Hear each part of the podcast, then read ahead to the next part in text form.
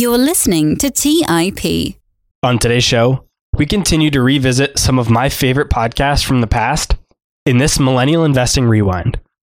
If you've missed our previous Rewind episodes, we've started to reshare some older episodes that are my favorites for a few reasons. One, we get a bunch of new listeners each week, so the new listeners may not have heard this episode before. Two, even if you've been listening for a while, you may have missed this episode when it originally came out. Or three, even if you've heard it before, it can be a great episode to learn from again. If you've already heard this episode or you're not interested in hearing it, feel free to just skip it. There's no harm in that, and you can pick up with our new episodes next week. All right, guys, that's all I had for you for this new intro. Everything going forward is going to be from the original show. Hope you guys enjoy it. On today's show, I sit down with Douglas Boneparth to talk all about millennials' personal finances, from investing in the stock market to paying off student loans. We talk about getting clear on your financial goals, a tactical 6-step process on how to get your finances in order, and much, much more. For those who don't know who Douglas is, he is a successful entrepreneur, founder of Bonafide Wealth, New York City's financial advisor for millennials. He's a part of CNBC's Digital Financial Advisor Council, and he was ranked one of the top 10 most influential financial advisors in the country by Investopedia. As a millennial himself, Douglas looks to share all that he's learned along the way to help others reach their goals. You're listening to Millennial Investing by the Investors Podcast Network, where your host, Robert Leonard, interviews successful entrepreneurs, business leaders, and investors to help educate and inspire the millennial generation.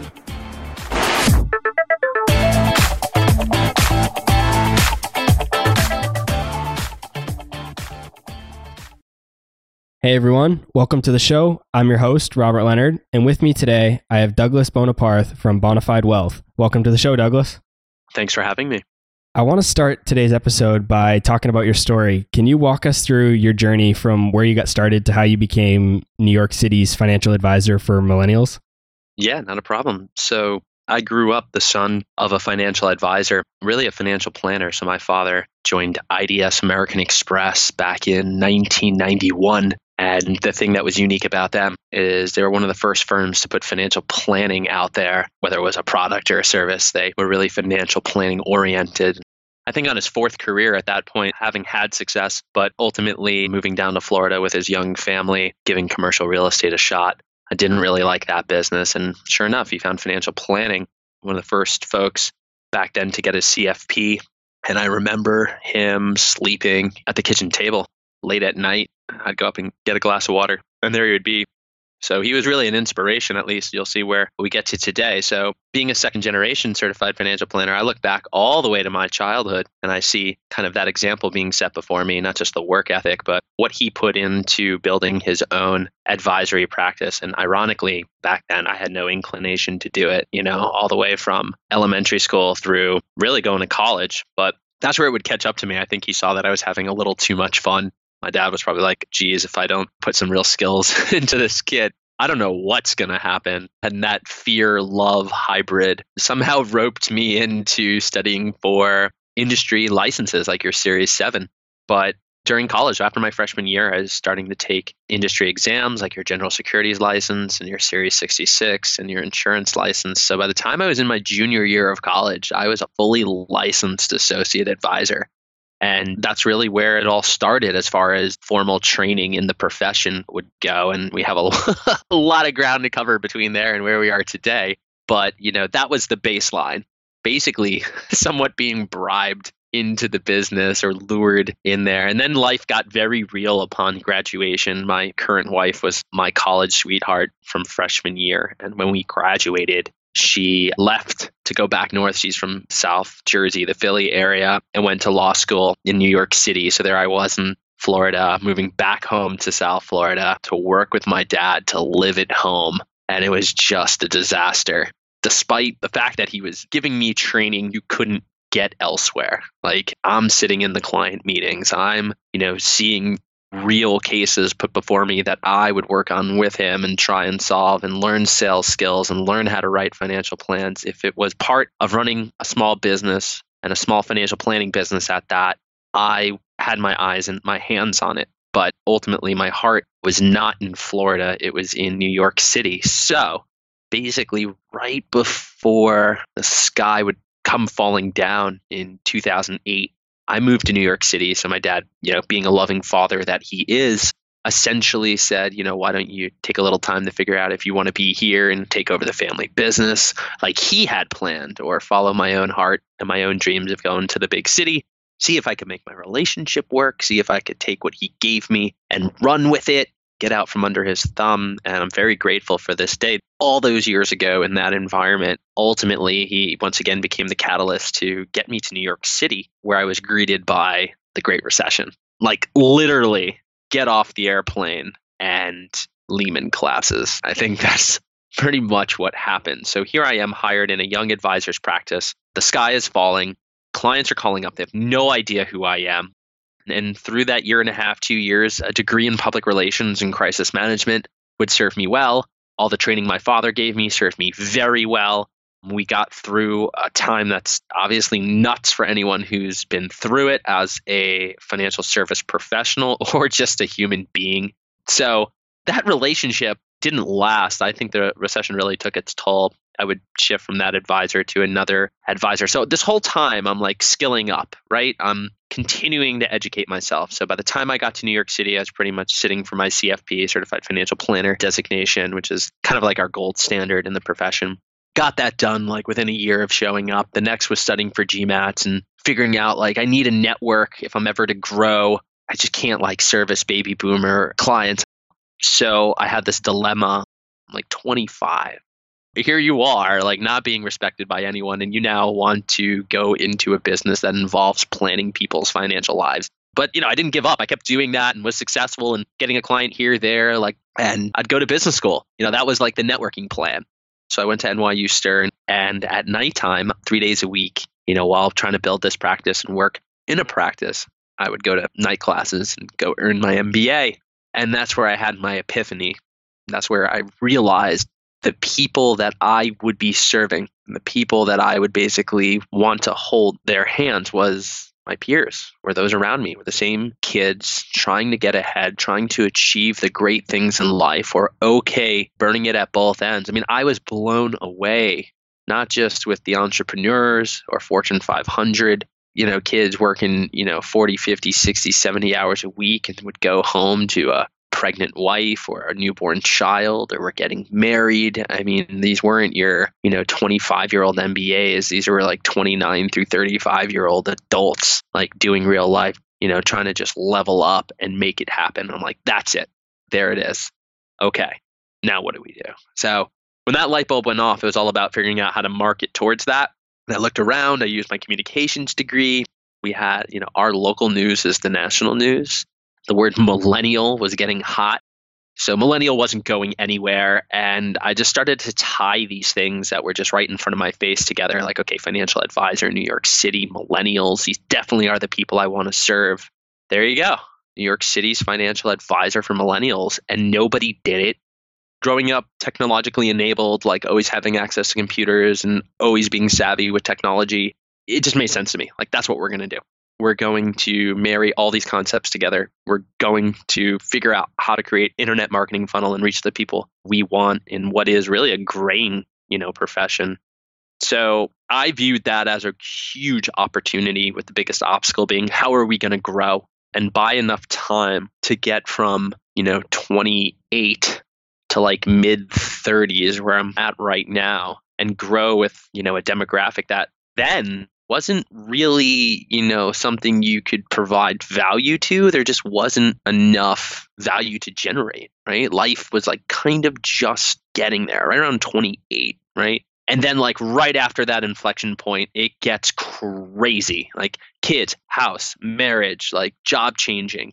So from a financial planner's perspective, that is definitely where you can offer the most value. And I had all this experience and knowledge and know-how to, again, put like a nice little bow around it and package this thing to be like, I can serve this. I can provide value here. I have a way to market this now through mass communications, mainstream media, which, I just built from ground up relationships to earn my way onto television, onto podcasts, in the news, all of those things. And then you have, the SEO side of things.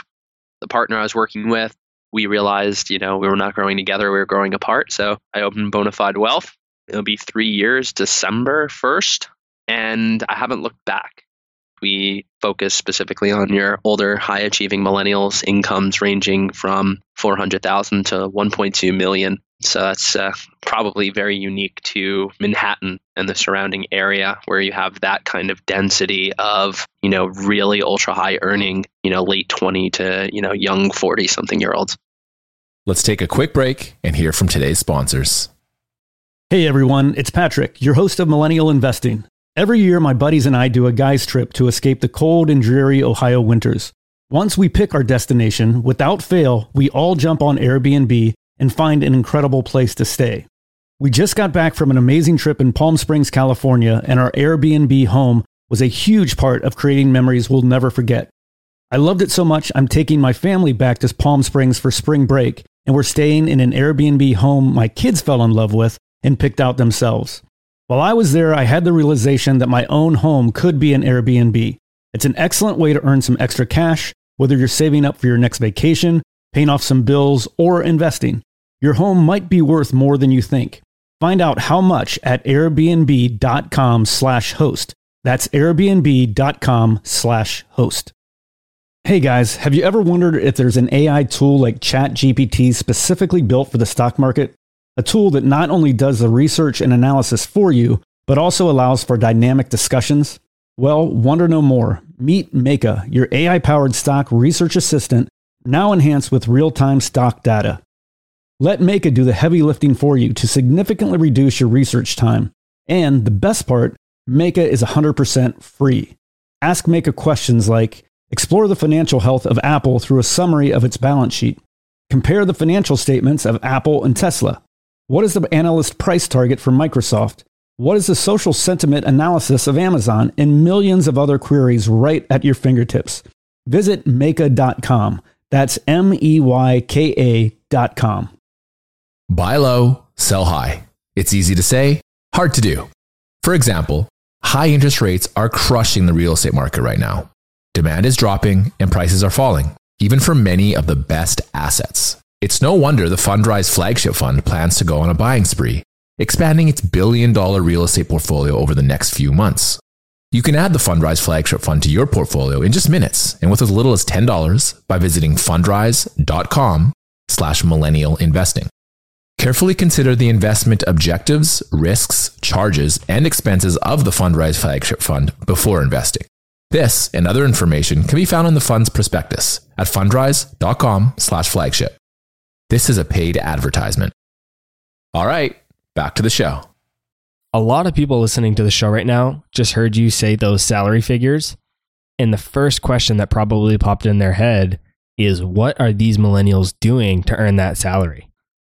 It depends on what we're looking at. So there's a big group that is in sales. So sales is, I think, the easiest answer. The commissions are huge. The downstroke to that is it's not very sustainable over the long term. There's going to be market cycles that basically take hold. It's kind of like, real estate in a way. These are very young 26-year-olds making $600,000. It's mind-boggling. But again, can you work like that for 10, 15 years? Maybe if you get the management nod and move up. But, shifting gears for a second, you have, financiers and attorneys, really high caliber, Am Law 10 attorneys. So these are the biggest law firms in the world. And some of them are partners, and granted they're in their mid 30s, but 11 years into their practice, they're that good. They'll make $1 million. You have bankers and private equity professionals. More on the private equity side, I don't think banking is really, fetching the dollars it once did at the levels below, like a managing director. And then entrepreneurs. Those who have built out robust networks to build their own businesses, from entertainers to, folks who sell consumer goods on Amazon. I mean, it runs the gamut. That's the kind of jobs we're talking about, right? And yeah, they make a lot. And also, one thing I guess that's really important when we think about the dollars of coming in, we're talking about household income, right? So you can have a couple making $200,000 each, right? And that's 400, or making 3, 4, and they're both working at a hedge fund or something like that. They're also working 70, 80 hours a week each, trying to buy a home and start a family. It's nuts. It's absolutely crazy. It's not for everyone. It's not the average at all. I have a bit of experience with financial advisors, and in my experience, almost all financial advisors actually avoid millennials. Why do you think that is? Relatability and profitability. So let's break that down. First, most advisors, as I said earlier, are between 55 and 65, who, when you think about what it was like for them in their late 20s and 30s, like let's go back 30 years, right? That brings us to like 1990. Number one, it's just a completely different time. Like women in the workforce, let's get into like real stuff, like women in the workforce, is just kind of popping up, nowhere near what it's like today. So like them understanding that there are two working spouses, commuting every day, trying to have kids, trying to do all these things that we saw our parents do and our grandparents do. It's just completely and utterly different. So I think these advisors, number one, they don't know what to say or necessarily do. They probably grew up in a time where if they started 30 years ago, they were a broker, right? And then all that mattered was money and commissions. And as much as the industry is shaking itself away from commission-based business into, the fee-only world or a fee-based world, they think millennials don't have money. Therefore, they're not going to be able to make money on millennials. It's that simple. And I'm here showing you that the profession functions very different. You can approach millennials with the financial planning proposition and say, look, I'm here to forget investments, forget products, put products over there. They've basically become commoditized.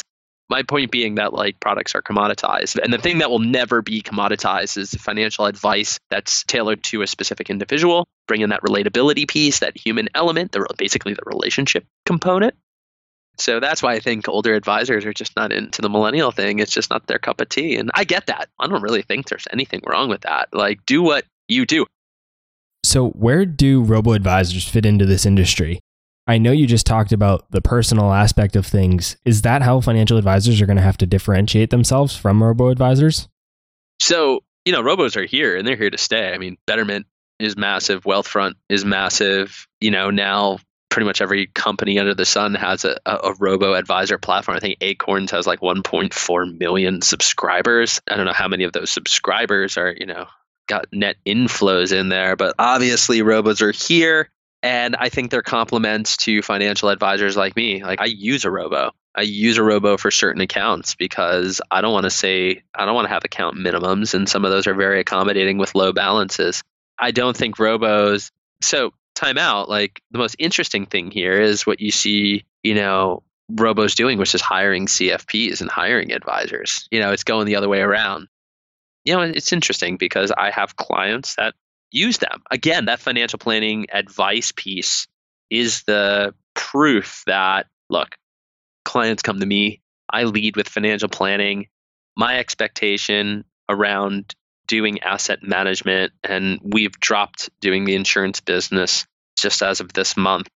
But those were always options for the client. That's really, really interesting that you say that, because when I hear that you're the financial advisor for millennials, the first thing that popped into my head was he's going to be overrun by robo-advisors. That must be what millennials want. That was my first assumption, is that millennials want to just go to a robo-advisor on their computer or their phone through an app, and that's how they'll get their financial advisor needs met. So to hear that you don't think that's the case and that you're actually working with robo-advisors, that's very, very interesting to me. Again, that's the commoditization of the asset management piece. Investment management is just 1/6 of the 6 key areas of financial planning. You got investment management, you got retirement planning, you got cash management, you got protection planning, tax planning, estate planning. Robo-advisor is not going to tell you, or rather create, and think about it from, again, my clients, I know very high-end bouginess, right? But you got couple $1 million in stock, RSUs, PSUs, long-term incentives, plus maybe pre-IPO stock that was given to you. You know enough that you shouldn't be all in your company's stock. And you need to unwind that, right? You need to be tax conscientious. You need to know what to go into. You need to know how RSUs work, options work. You need to know all of these things, or you can have an advisor who knows all of this inside and out and can put that advice together down on a piece of paper, right? And help you do it yourself or take care of it for you. Most retail investors should be using something like a robo, should be using something that keeps them as disciplined as humanly possible. And there's a lot of amazing tools out there today that can help you. Like, you have access to investments more than ever. It's no longer a rich person's game. But the parts that I deal with my clients, like, it goes on and on. You know, Doug, help me understand how this job offer I got on the other coast of the country, you know, make this apples to apples, because they're giving me a whole bunch of comp options I've never even heard. What's an executive deferred compensation plan? How does that work? Should I walk away from these shares at my current company for this new cash compensation over here? Like, how do I make sense of this? And it's not just the numbers. It's like, wait. You told me you would never move to the West Coast. Is this really enough money to overcome something you've told me time and time again? There's the relationship component. But like, lives are complex. You know, things come and go. I really don't think like a rebalanced automated portfolio of ETFs is going to take a skilled certified financial planner's job away. That's really, really interesting. I hadn't thought of it from that perspective. And I think you might find some people use those robo-advisors, but those are the ones that don't understand the true value that you're adding. All of those things that you just listed off, all of those real life examples that you can walk through with somebody that you're never going to get from a robo-advisor. I think if I look out far enough, you're going to see such a democratization, such commoditization of the, you know, financial tools. Again, this making it available for everyone. Again, that advisor role, like, it's dynamic. It really is. And so my point is that most people think of myself as still a stockbroker. You know, it's about the investments. And yeah, a big part is, again, that's not what financial planning is all about. It's a piece of it. And the reason it gets all the attention is because they're sexy. Investments are sexy. And people think that that's what we do all day. And it's fun and it's exciting. But no. They say the majority of personal finance is simply managing your cash flow, learning how to save in a disciplined way, and just be systematic about your investing. How would someone listening to this show successfully manage their cash flow and invest systematically? So first thing you need is a system for your goals. It's not enough to say, well, what do you want for yourself? Like, that's a massive question, number one. But you need more to it to get you through this. So yes, one, identify your goals. What do you want for yourself? What great things in life? Is it a house? Is it retirement? Is it to sleep well at night with a cash reserve? Do you want a boat? It's your life. You figure it out. The sooner you figure it out, the sooner you can start attacking them, right? So identify, then quantify. That's step two. How much is that goal worth, right? If it's a house, well, how much is that house? And then quantify by time. So two pieces of quantification. How much and when? When do you want it? Now you got a timeline on it. And now you know how much it's going to take to get there. Basic math we're using. And then the third, I'd argue, is maybe the most important. That's prioritize. So identify, quantify, prioritize. Prioritization of your goals means you're honest about which of your goals are most important to you. Because more than likely, your income and ability to save is limited. And if you have multiple goals, you're not going to be able to do all of them right now, right? You might not even be able to do all of them in the timeline that you set for yourself. But by prioritizing them, you're going to be able to know which ones to attack first and which ones to push off, right? And life's fickle, it can change. You'll even know how to move them around and change their order depending on what's going on. Like, oh, I was buying a house, your job changed, now you're in a place where you'd never buy, you'd only rent because you might not be there long term. Cool. Goal two is now goal one, right? And goal one, which was buy a house in your old city, is now like goal four. So there's your system for goals. Again, identify what are they, quantify time and value, and prioritize which are most important to you. Second thing, it's called mastering cash flow. I said it just a second ago. This is intimately understanding how money goes in and out of your life. This is the least sexiest part of personal finance, and I'd argue the most powerful part.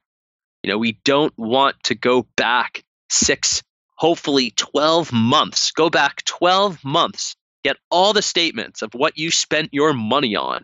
You know, go get an app, go get Tiller, go get Mint. I don't care how you do it in Excel, leverage technology, but go look at all of your expenses, categorize them, but at least in a broad way, you know, entertainment, rent, mortgage, you know, utilities, categorize those expenses, see what it is you spent your money on over 12 months, then make a budget around that.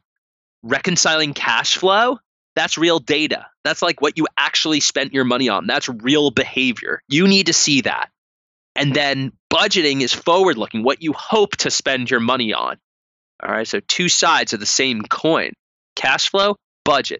See if you can budget around your actual data, and then go live your life and run the experiment 3, 6, 9, 12 months, and see if you can get disciplined and consistent. Now, what that should show you and get you to is consistently saving towards the goals that you've already defined back in the goal system. You'll know exactly where your money is going. You'll know exactly what you can save every month. You'll know exactly where to put that saving. See if you can get good at this. Can you get consistent with this? You want to talk about investing? What are you talking about, right? Like, you're talking about putting risk on money. You don't even know where your money's going. You haven't earned the right to invest, right? That's the last piece. Earn the right to invest. So how do we get there? Got your goal system. You've mastered cash flow. You can cover all your short-term liabilities, right? Your student loan payments, your mortgages. You don't need to accelerate those loans unless that's your goal, in which case your goals would dictate that. You just need to make those standard payments. Then, once you've built a cash reserve, 3 to 6 months of your living expenses, once you do all of these things I just mentioned, you've earned the right to invest. That's the road to earning the ability to put risk on your money and grow your wealth. Nothing will really stop you in your pursuit of accumulating your wealth if you've mastered and have done all those steps before. Let's take a quick break and hear from today's sponsors. Hey everyone, it's Patrick, your host of Millennial Investing. Every year, my buddies and I do a guy's trip to escape the cold and dreary Ohio winters. Once we pick our destination, without fail, we all jump on Airbnb and find an incredible place to stay. We just got back from an amazing trip in Palm Springs, California, and our Airbnb home was a huge part of creating memories we'll never forget. I loved it so much, I'm taking my family back to Palm Springs for spring break, and we're staying in an Airbnb home my kids fell in love with and picked out themselves.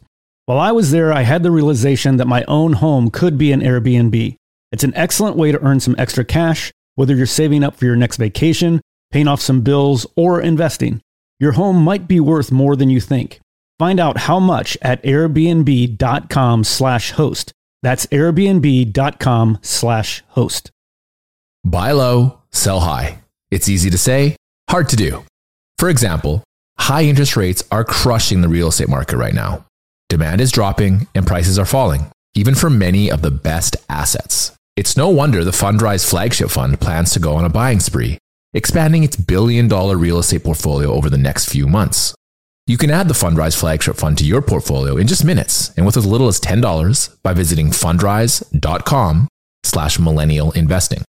Carefully consider the investment objectives, risks, charges, and expenses of the Fundrise Flagship Fund before investing. This and other information can be found in the fund's prospectus at fundrise.com/flagship. This is a paid advertisement. Hey guys, the Range Rover Sport leads by example. It's got powerful on-road performance and commanding all-terrain capability, and combines assertive on-road performance with the signature Range Rover refinement that you'd expect. The third-generation Range Rover Sport is the most desirable, advanced, and dynamically capable one yet, and redefines sporting luxury. It's got advanced cabin technologies such as active noise cancellation and cabin air purification, which offer new levels of comfort and refinement. The purposeful cockpit-like driving position sets the tone for a focused interior that promotes exhilarating driver engagement. Award-winning Pivi Pro infotainment is at the heart of the experience and provides intuitive control of the vehicle's systems. You can also enjoy a dynamic drive in total comfort with optional 22-way adjustable, heated and ventilated electric memory front seats with massage function. Design your Range Rover Sport at LandRoverUSA.com.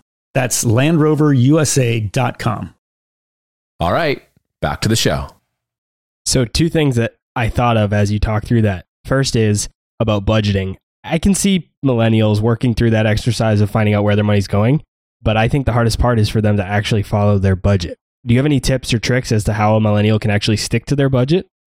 Yeah, two things. One, automation. You know, get it out of sight, get it out of mind. Like if you looked over that data and you know what you spend your money on and you're really, really familiar with it, and you know you could save $500 a month, $1,000 a month, set up an automatic payment from your paycheck to a savings account or from your checking account to a savings account. These are psychology tricks that you can do. Look, it's your life. Everything's a choice. If you really want your great things, your goals to happen, you know what you need to do. Take a look at where their money is going and start significantly saving it. And if you want these things, if you really want them, go get it. People get in their own way. That's why we like doing that automation, kind of just play the psychological games and get it out of the way there. But ultimately, you got to have some drive. I think it really just comes down to taking action.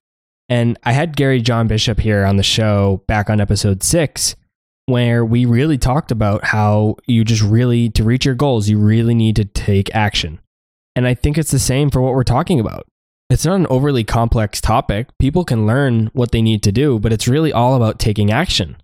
Just like, say, getting fit. Again, that's not super complicated. People know what they need to do. They need to work out. They need to eat right, drink a lot of water, and get enough rest. If you do those 4 things, you will lose weight. And people like to complicate it, but really, at its core, it's that simple. And people are able to learn that. And so I don't think it's an issue of learning what needs to be done. It's really taking action. And the second piece that you talk about that I think is really interesting is when you said that somebody needs to earn the right to invest. When I think of millennials, the biggest opportunity we have is our time. So if we really wait until we've quote unquote earned the right to invest, aren't we passing up on our biggest opportunity, our time? Yeah, that's the appropriate rebuttal to what I just said. And you're talking about, compounding interest ultimately. If we're not getting that early start today, we're really going to miss out. And I would challenge that with, if you don't have the discipline, right? If you don't have the fundamentals in place, you're kidding yourself that you think you're going to go play the game and get all those things that you think you're missing out on. I think that's a fallacy. I'm making the bet that you'll do better by first building a discipline and then go into it. I'm not talking about like missing 5 years. Like if you really want to get this discipline, you can knock it out in 12 months. I agree. I mean, a year isn't really going to make that big of a difference when it comes to compounding, really. And I think you're really talking about having a strong foundation, because if you don't build that foundation first, everything you build on top of it, it's just going to collapse. So it doesn't matter if you start a year late, as long as you build that really strong foundation. My favorite financial writer, his name's Morgan Housel. And, one of my favorite lines, I said, there are a few things in this world you can easily learn that will radically change your life for the better. And personal finance is one of those things. It's like one of my bomb lines. And it just gets people thinking. Then he comes in and replies, personal finance, diet, and exercise. Doesn't matter if you're not interested in them. They're interested in you. And that goes right back to what you just said, right? It's like the diet and the exercise. People need to understand what makes personal finance so hard is that you're trying to strike the balance between a subjective lifestyle and your goals and saving for your goals. That's the winner line right there. Striking a balance between your lifestyle and consistently saving towards your goals. That's what makes personal finance so hard. Not the math, not the concepts, not the investments, none of it. That single thing right there is what makes it hard, because we're humans. To your point, I wanted to bring up Ramit Sethi's book, because in that he talks about how people should spend lavishly on the things that they want, as long as they're cutting back in other places. Where do you fall on this? Do you agree with that, or do you see it a little differently? I find myself more aligned with Ramit than not. He knows what he's talking about, and his style is really cool, and he's extremely popular for all the right reasons. So I agree with him, because you say, look, him and I are like the folks that will be like, go buy the latte. That's not the thing that's going to move the meter. It's rent, it's transit, go to the items where young people and people in general spend the most of their money. Housing's 1, transit's 2, student loans is 6. I've done that. So I'm in agreement with him here, because he's not saying spend to your heart's content. He's what he is saying is what I am telling you about mastering your cash flow. Again, that quote I gave you about striking the balance between your lifestyle and your goals. That is the epitome of what we're going for here. I think if he was here right now, he'd be like, yeah. I think that's what he's getting at. And I think that coincides very well with what I'm saying. About striking that balance. I want people in a perfect world, if I said, hey, what's your lifestyle expense number? It's the first of the month. I hand you this cash. What is it that lets you live the subjective comfort level that you need? Mastering cash flow will tell you that number. Like, why don't people know that number? I think the hard truth is that people just truly don't want to know. I think they want to continue on the way they are, almost as if ignorance is bliss. And if they aren't consciously aware of what's wrong, then they don't need to make any changes. As we near the end of this show, I want to get your take on a very popular question. It's a question I get a lot, and it's a question that I know is very popular in the personal finance space, and you probably get it a lot as well. Do you think people should pay down their student loans or invest? Say someone has a little extra cash and they want to deploy that. Should they use that to pay down their student loans, or should they invest it in the market? You're crushing all the great questions. Like, seriously, these are the good questions. And there's two pieces. So let's answer this one. Number one, there's always the financial answer, right? What makes more sense to one's pocket? So that's basically spread of interest rates. Like, what's your expected rate of return? All right, you're going long-term passive investing in the capital markets. You're shooting for 6%, 7%. Like, that's not unreasonable. You're going to compare that to the loan you're paying down, right? So let's say you got a mortgage like today, for 3%, right? Let's say you're at 3%, 3.5%. So would you rather have 6-7% long term, or would you rather pay down a mortgage 3%? Or would you rather make 6-7%? Well, again, keeping it simple, not bringing taxes into this, which would only complicate matters. Would you rather make 6-7%, or would you rather make 3%? Most people would be like, yeah, I'd rather make 6-7%, all else being equal. So there's a mathematical side. The part where it gets real is when human emotions come into play. And this is where people have an emotional attachment to debt. Like, it's the devil. It wouldn't matter if it was 2% or 20%. Like, you emotionally got to get it out. So, when I advise clients who get emotional around their debt, you hope for finding that happy middle ground, that middle point of, all right, well, on one hand, we want to get rid of this debt maybe more quickly, but we acknowledge that it's not the most financially beneficial move. It's the most emotionally beneficial move. So I think people have to really just be honest with themselves. Yeah, I think if the interest rates are close, if your interest rate's 6-8%, and you're expecting 6-8% in the stock market, then that's going to be tough. And you might want to just fall on the side of your emotions, what helps you get through your days and help you sleep better at night. But if there's a bigger discrepancy between those interest rates, say on credit cards, if it's 20% or so, and the rate of return on your investments is only 6-8%, even 10%, you're going to want to put your emotions aside, try to come to grasps with them, and try to do what's best for you financially. So to wrap things up here, if you were to summarize everything that you've learned over all of the years you've been in the financial industry into just one piece of advice for millennials, what is that one piece of advice that you'd give somebody listening to the show today? Nothing worth doing is easy. If it was easy, everybody would be doing it. You want to achieve great things, put in great effort, right? You want to get an amazing grade, study hard.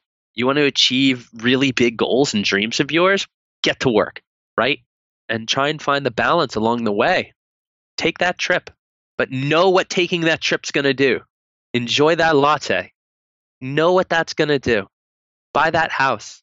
What does that have to do with your ability to not have to work at 55 or 60? Put yourself in control. You get control, nothing's stopping you. Doug, thank you so much for your time. I really appreciate it. You provided a ton of value today for the audience. Where can they go to learn more about you and all the things that you have going on? Check out the website, bonafidewealth.com. Twitter handle's @DougBoneparth. But yeah, those two things will pretty much get you connected. I can say firsthand that Douglas is an entertaining and great follow on Twitter. I'll also be sure to put links to everything that he has going on in the show notes so you guys can check him out further. And again, thanks so much for your time. I really appreciate it. Oh, it was a pleasure. Thanks for having me. All right, guys. That's all I had for this week's episode of Millennial Investing. I'll see you again next week. Thank you for listening to TIP. To access our show notes, courses, or forums, go to theinvestorspodcast.com. This show is for entertainment purposes only. Before making any decisions, consult a professional. This show is copyrighted by the Investors Podcast Network. Written permissions must be granted before syndication or rebroadcasting.